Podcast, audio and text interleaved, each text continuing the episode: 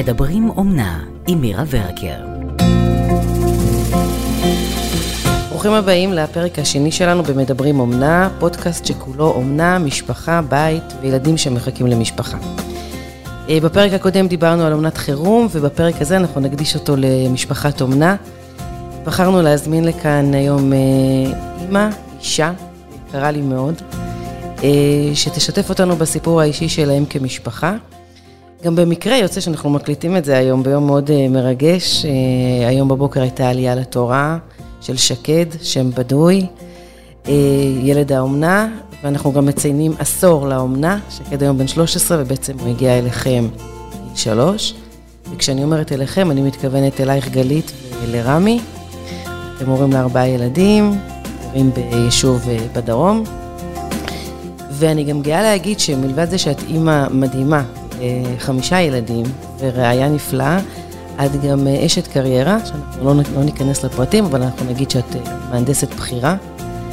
ואנחנו גם נרצה לשמוע בהמשך על, ה, על השילוב של בית, קריירה, משפחה, ומעל הכל הבחירה שלך באומנה, כי אם אני זוכרת נכון, את הובלת את האומנה. לגמרי אני.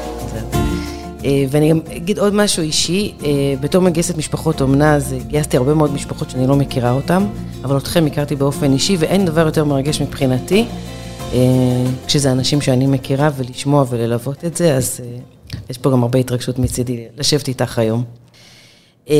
אז בואי נתחיל ככה קצת כרקע, אנחנו תכף נעסוק בו בר מצווה ביום המיוחד הזה שאנחנו פוגשים אותך, אבל קצת ככה בואי תספרי לנו מי אתם, מי את. טוב, אז כמעט סיפרת הכל. אה, אני אימא לחמישה. אנחנו אה, גרים בנגב, תמיד הייתי ילדת נגב. החלום הזה של האומנה היה חלום שבעצם רמי קיבל אותי עם החלום הזה. הוא ידע שמתי שהוא יהיה לנו ילד אומנה, החלום הזה התפתח איפשהו בגיל העשרה. למה? מה היה שם? מהספרים של גליל אהרון פדר, על ציון ובתיה.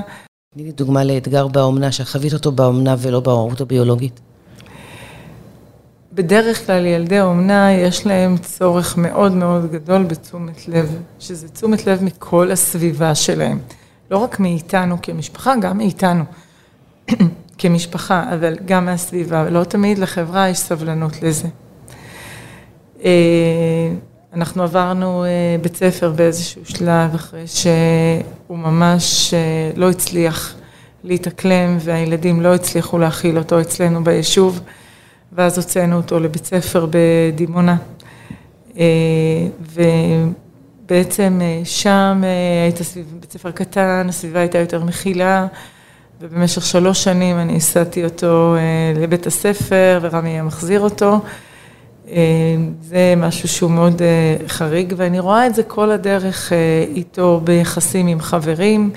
אני שומעת את זה גם מהורים אחרים שהם באומנה, גם מההורים של האחיות שלו, שכל אחת מאומצת בבית אחר.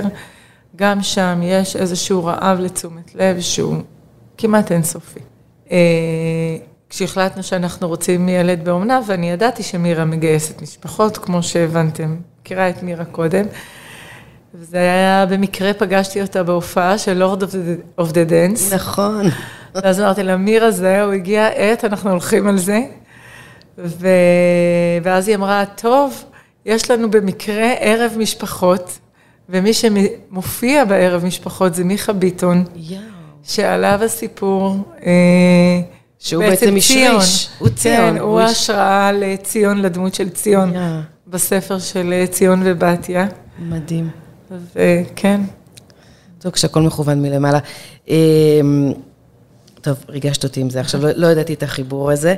אה, הוא כתב היום ספר אה, אל עצמי, אני אשלח לך אותו. אה, באמת ספר מרתק על כל סיפור האומנה, איך הוא רואה את האומנה מהצד שלו. מהצד שלו, בדיוק, ואת כל החיבור לגלילה. אוקיי, אז, אז, אז באמת נפגשנו, ואני זוכרת, ו, ועברתם איתנו את כל התהליך היכרות, ואני מאוד התרגשתי שאתם בוחרים להיות משפחת אומנה. ואתם עוברים את כל השלבים איתנו, ומגיע היום שמתקשרים ומספרים לכם על שקד. אז בואי נחזור רגע עשר שנים אחורה. מה היה שם? מגיע הטלפון ו... זה חתיכת יום. אצלנו הגיע נורא מהר. יש אה, קורס במה. נכון. ביום האחרון של הקורס, שזה בעצם מפגש יחד עם הילדים היה, ילדים הביולוגיים שלכם. כן. אה, חגית אמרה לי, כשאת מגיעה הביתה, תתקשרי. אמרתי לה, זה הטלפון שאנחנו מחכים לו?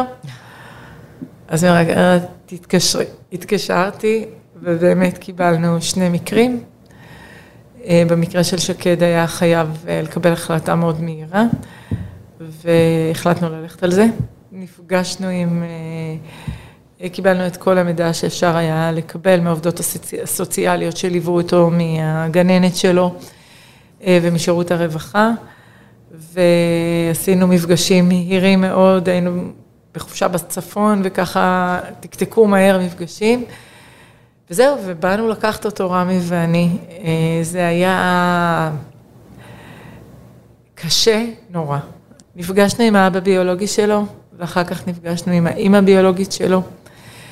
הם, אה, האבא לא יכל להפסיק לבכות, הוא הבין שהוא עושה צעד נכון, אבל זה היה לו נורא קשה. והאימא ביקשה רק לדעת למה אנחנו עושים את זה. ומה ענית לה? שאנחנו מאוד אוהבים ילדים, שאנחנו חושבים שזאת דרך נהדרת אה, לעשות משהו טוב ולהכניס עוד ילד ללב שלנו ולמשפחה שלנו.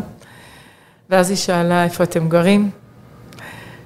וכשאמרתי לה איפה אנחנו גרים, אז היא אמרה, אוקיי, אז אני מבינה שאתם לא עושים את זה בשביל כסף, יש לכם את ברכת הדרך. וואו. ואנחנו נכנסנו לאוטו, ואנחנו... אה, הוא בכה, בלי הפסקה, אי אפשר היה להסיח את ה... לרגע את הדעת.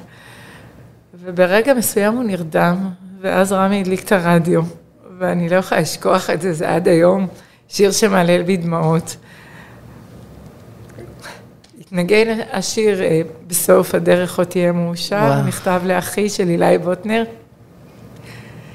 אה, וזהו, שם התחיל המסע שלנו. הגענו הביתה, והילדים חיכו לו נורא, אבל זה לא היה בדיוק כמו שהם חלמו, הוא החליט שהוא רוצה רק את הגדול, השאר לא. ולאט לאט אה, הוא הבין מי באמת שם בשבילו, ונכנס ללב של כולם. ו... ויצאתם למסע. יצאנו למסע, כן. שהיום אנחנו מציינים עשר שנים. אם את מסתכלת אחורה עשר שנים ככה, תני לי בשני משפטים, מה זה העשר שנים האלה בשבילך? אני חושבת שזה, יכול להיות שגם בגלל היום שאני מוצפת בהתרגשות מהאירוע שהיינו בו בבוקר, אבל מעבר לזה, זו התרגשות שאין דומה לה. בכל שלב, בכל הצלחה. אנחנו, אני זוכרת שהוא סיים אה, כיתה א', ואני ורמי ישבנו בקהל והוא הופיע, ואנחנו פשוט לא הפסקנו לבכות, אני לא זוכרת שזה קרה לי אי פעם, שאני בוכה במסיבת סיום. אז זה ככה כל הזמן, כל הצלחה היא מרגשת ברמות אחרות. זה ממלא את הלב, זה מאתגר, אבל מספק. אני לא חושבת שיש משהו מספק יותר מזה, מדהים. לקבל ממנו אהבה כזאת.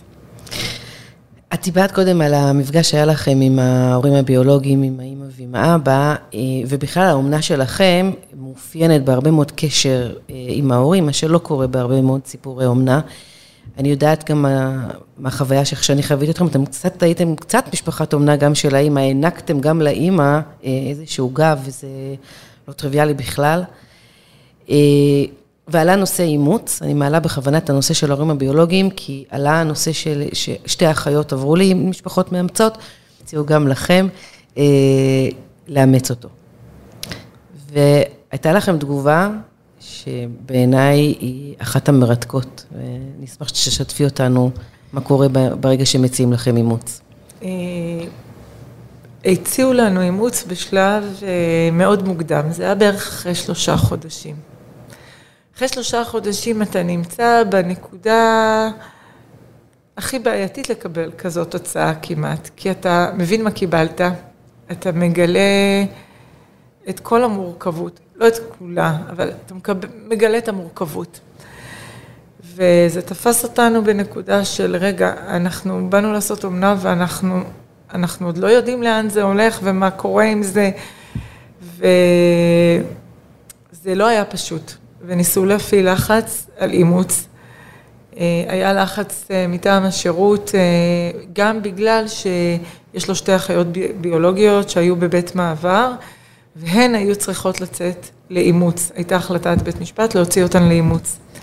ומכיוון שהיה רצון להשוות בין האחים, אז uh, הבקשה הייתה שגם אנחנו נאמץ אותו.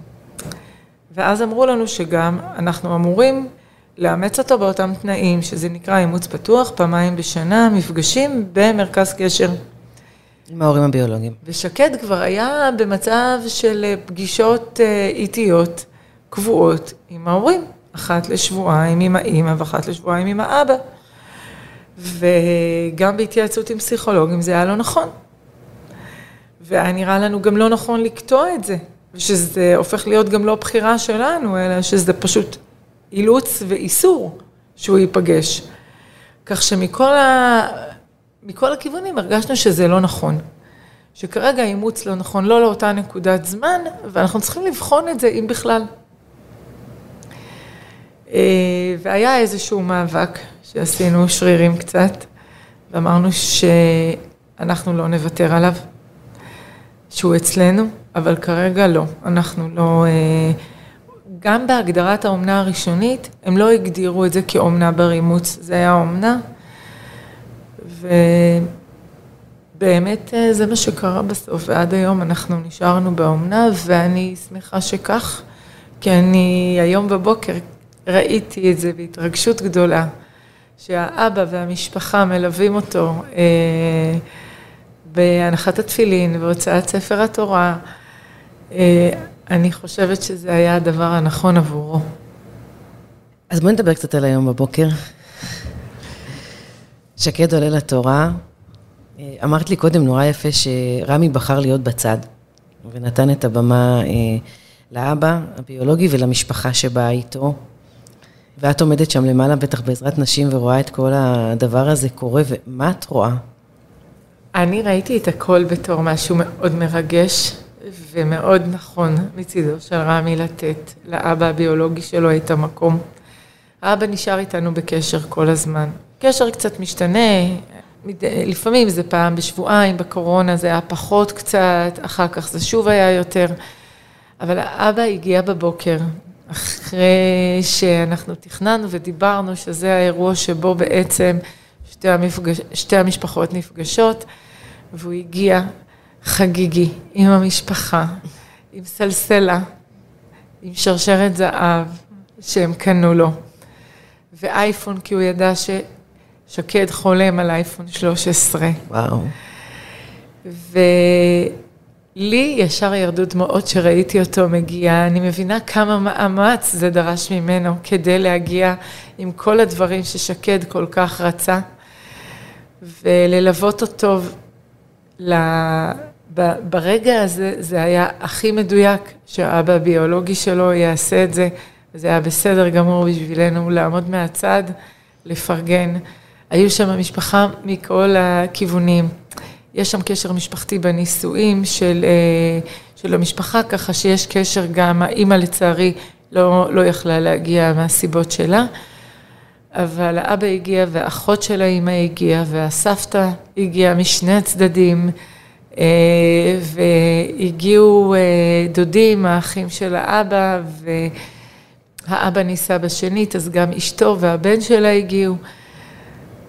והמשפחה שלנו, המשפחות שלנו היו שם גם, והשילוב הזה היה אה, בעיניי רגע מרגש מאוד מאוד. כל מי שהיה שם לא יכל שלא להזיל דמעה כשהוא ראה את זה. והייתה שם הרבה אהבה והרבה כבוד הדדי בין כולם, אה, מאוד הודו לי על אה, מה שאני עושה עבורם, על האירוח הזה ספציפית. זה היה באמת רגע אה, מלא מלא נחת. אני חושבת שמה שהענקתם היום לשקד זה, זאת סל של, זה סל של אהבה.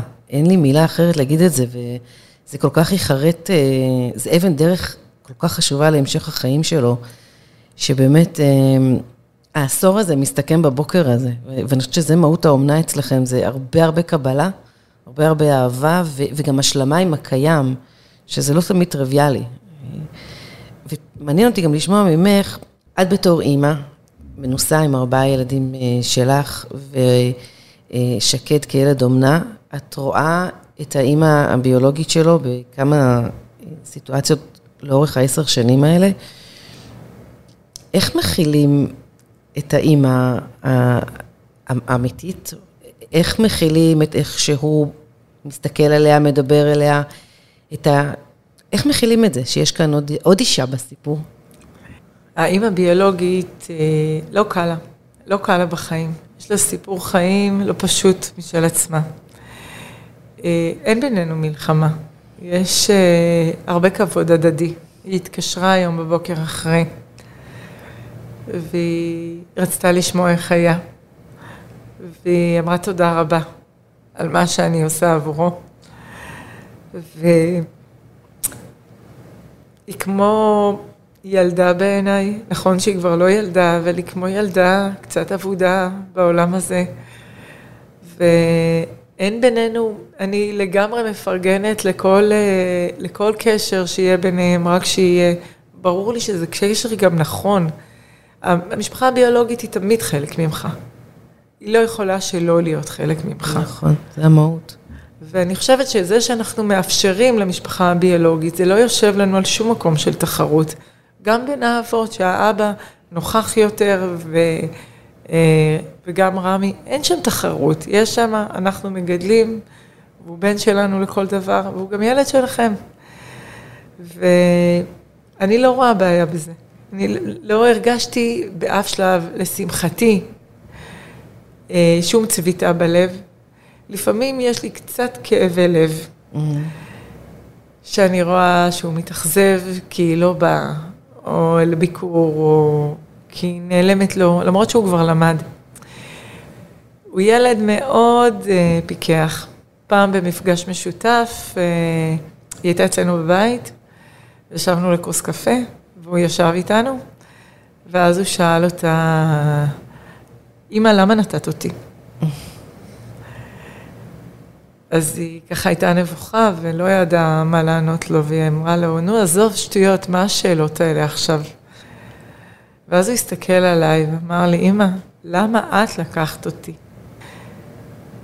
אז אמרתי לו שהוא בעצם יודע שלאימא הביולוגית שלו קשה, והיא רצתה שתהיה לו אימא טובה אחרת, שיכולה לעשות את זה, ומתוך דאגה לו, היא אפשרה לנו להיות הורים שלו. והוא הסתפק בזה, ומאז הוא לא, לא מדבר על זה יותר, זה כבר היה לפני שנים. וברור לו שזה המצב, היא לא יכלה, היא לא הצליחה לגדל אותו. והיה לה חשוב שיהיה לו חיים טובים. וזאת הייתה הבחירה שלה, למרות שהיא כאבה. וואו. ידעתי שיהיה נורא מרגש לדבר איתך, לא ידעתי כמה זה יהיה מרגש לדבר איתך וכמה אני לומדת ממך על, אה, על, על, על משמעות בחיים. את חתיכת שיעור של משמעות. תודה. הילדים שלך, יש לך אחלה רביעייה, כל אחד יותר כוכב מהשני. אה, שתי כוכבות, שני כוכבים. איך, איך את רואה את זה, איפה זה נגע בהם, הבחירה שלך ושל רמי להכניס את שקד אליכם הביתה? הם היו שותפים לזה מתחילת הדרך. הם בעצם היו אה, בכיתה ב', אני חושבת שסבתא שלהם הקריאה להם את אל עצמי, אני קניתי והיא הקריאה להם. היא אהבה להקריא להם סיפורים.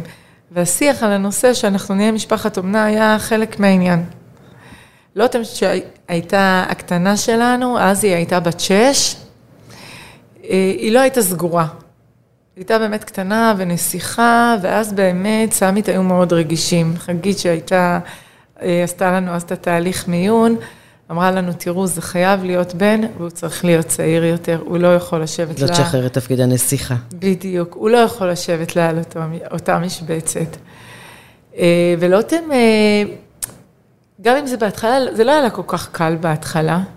אני זוכרת שאחרי כמה חודשים, כי הכנו אותם, כל הזמן הכנו אותם לעניין, שאומנה זה משהו זמני. ועלול להיות מקרה שהילד יחזור להורים הביולוגיים שלו. אבל אם הוא חוזר לשם, זה הדבר הנכון עבורו.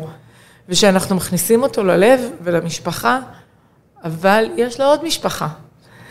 והייתה הכנה לעניין הזה, כולם היו בעניין, הם כולם רצו, זה, הם, לא הייתה שאלה לגבי כן או לא, חוץ מאשר אצל לוטם.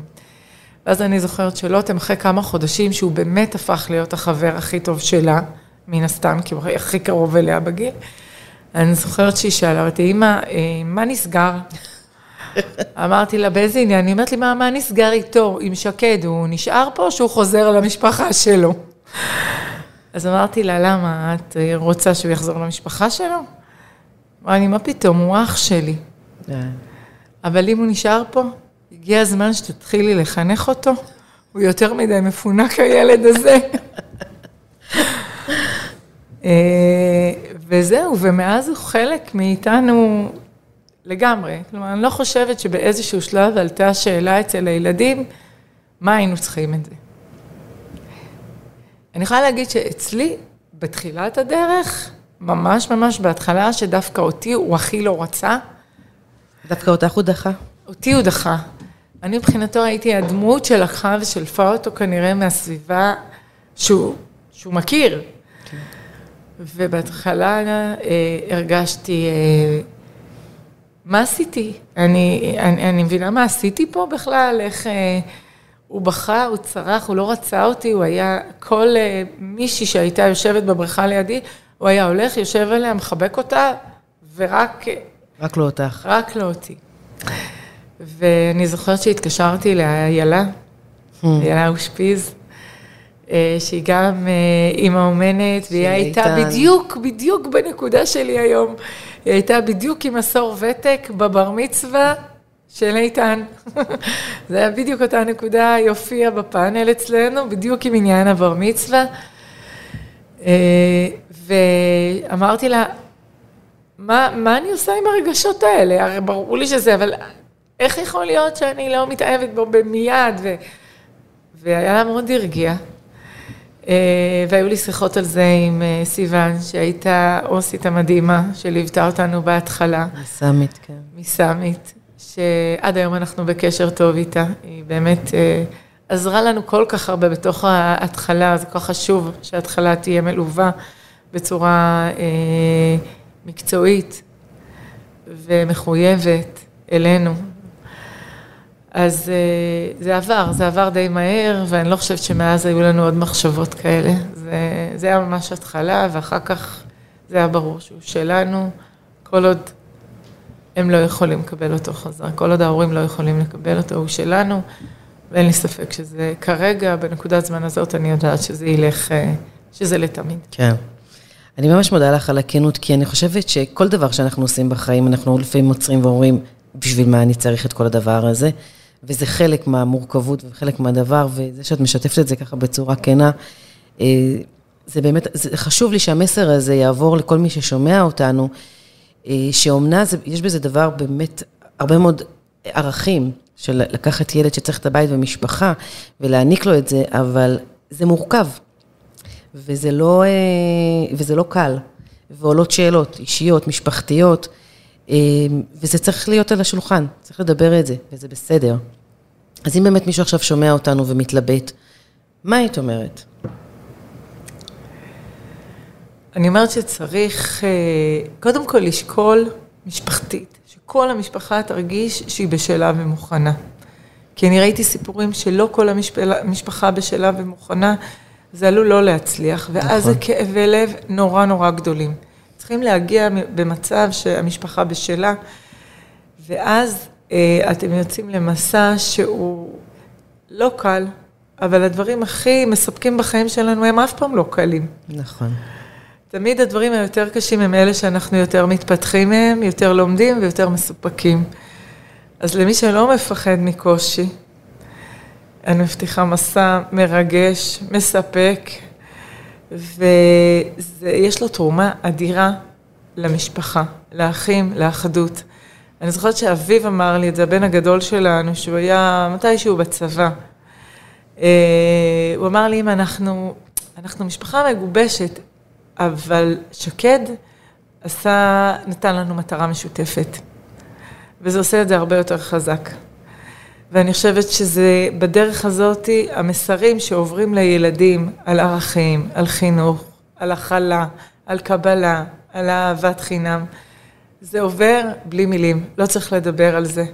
הם פשוט מתחברים לזה מהמקום הכי עמוק, לב אל לב איתו. הכי אותנטי, הכי אמיתי, הם פשוט עושים את זה, לא מדברים ערכים, אלא עושים את זה. מיישמים, בדיוק. והם רואים את האחר יותר. נכון. תגידי, וביום-יום שלך, מלבד זה שאת אימא, את אה, מנהלת וואחד קריירה, אה, מאוד תובענית. את גם השלמת לימודי דוקטורט תוך כדי אומנה? לא, את הדוקטורט לא, לא סיימתי, כי התפקיד האחרון שקיבלתי אה, הטביע אותי לגמרי. אוקיי, אבל היית שמה. הייתי קרובה לסיום, ובאיזשהו שלב הבנתי שאני לא מצליחה הכל, גם קריירה, גם דוקטורט וגם חמישה ילדים, שזה הפך להיות too much. אז החלטתי שמבין הדברים, הדבר שאני יכולה לוותר עליו זה הדוקטורט, ושמתי את זה בצד בכאב גדול, הייתי כבר אה, בשלב מתקדם, אחרי בחינת מועמדות. אה, ואני כל הזמן צריכה לבחור. כשאת משלבת, את פשוט תמיד צריכה לבחור איפה המקום הנכון ביותר שאת צריכה להיות. אני לא הרבה שעות בבית. חלק גדול מהימים אני יוצאת מהבית בשעה רבע לשבע, ואני חוזרת הביתה אחרי השעה שמונה. אה, יחד עם זאת, גם כששאלתי את הילדים אם אני אימא נוכחת או לא, אז כולם ידעו להגיד שאני אימא נוכחת. אני נוכחת מאוד בחיים שלהם. הם יודעים, וגם במקום עבודה שלי יש להם טלפון של חדר פיקוד, שהם יודעים שממנו אפשר לקרוז לי. ואת תגיעי. ואני אגיע. ואני אהיה שם בשבילם, ולפעמים זה אפילו שקד יודע דרך המזכירה לשלוף אותי מישיבה ולהגיד לי שאחד הילדים העליב אותו, ולשאול אותי מה לענות לו. ויודעים שאני אהיה שם בשבילו. זה, אם הוא כרגע במשבר שהוא צריך אותי, אז אני, אני שם. אז כמו, כמו שאמרת, זה הכל עניין של בחירה, איך אנחנו משווים בחיים את מה שחשוב לנו. נכון. והשראה איך שהצלחת, שהצלחת את מה שחלמת בגיל ההתבגרות, להביא לזוגיות עם רמי. ובואי נדבר קצת על רמי. רמי והאומנה, איך את רואה את רמי רמי הוא, הוא באמת מתוק אמיתי. זה נכון, אני מודה. כן. הוא מתוק אמיתי כי אני חושבת שללכת אחרי חלום של הבן בת זוג שלך זה לא דבר טריוויאלי, כשהוא קשה. נכון. ו... ואנחנו כבר לא כאלה צעירים. יחסית לחברים שלנו, אנחנו היחידים שיש לנו בערך ילד בגיל הזה. נכון, עוד לפני עשר שנים מתחיל כן, עם ילד בן שלוש. אז קצת מכירה את החברים שלנו, אבל רובם בערך עצרו בילד השלישי שלנו. נכון. ש, שהם היום בני 21. אז לכולם הילד הצעיר הוא בן 21, ולנו יש עוד 17 ו-13. ואנחנו מוצאים את עצמנו באספות הורים, ורמי מוצא את עצמו יותר ממני, כי אני הרבה פעמים לא מצליחה להגיע. אה, אז זה לא מובן מאליו בכלל, עצם הקבלה שלו והאהבה שלו, אני חושבת שפשוט יש לו לב ענק, והוא מצליח להכיל את זה. אה, גם, כש, גם כשזה מעצבן וזה לא קל, והוא אומר לי, את בעבודה ולי הוא חופר. אה, אבל הוא, הוא אלוף, פשוט אלוף. יש לי הרבה הערכה, ואני חושבת שגם זה חלק מהקשר, כי לי יש המון המון הערכה על זה שהוא הסכים לצאת איתי למסע. וואו, גלית, תודה. תודה רבה על השיתוף של המסע הזה, שהיום הוא בן עשר. תודה רבה על כל מה שאתם עושים. תודה לילדים שלכם. ו... ותודה לשקט שהפגיש בינינו ככה, והביא את כל הדבר הזה ל... זה באמת, זה, זה, זה נשמע כמו חלום שהתגשם בשביל הילד, באמת. להגיע ליום כזה היום בזכות מה שאתם נתתם בסיטואציה שממנה הוא יצא לפני עשר שנים, זה באמת... אני אומרת תודה לבורא עולם שנתן לי את הזכות להיות במקום הזה. ואני אומרת לך שזה ממש נכון. ותודה לסמית על הליווי. תודה לכם.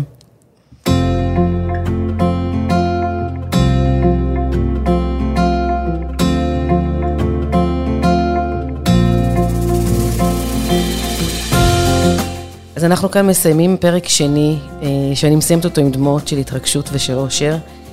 אה, לא משנה כמה שנים אני עושה את העבודה הזאת, זה, זה תמיד מרגש ותמיד החיים מביאים סיפורים ש, ששום סרט לא יכול היה להמציא.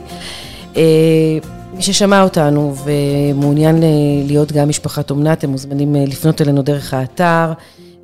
בגוגל תמצאו אותנו במכון סאמיט, תשאירו לנו פרטים ואני מבטיחה לחזור לכל אחד ואחת שיפנו אלינו ולהתראות בפרק הבא.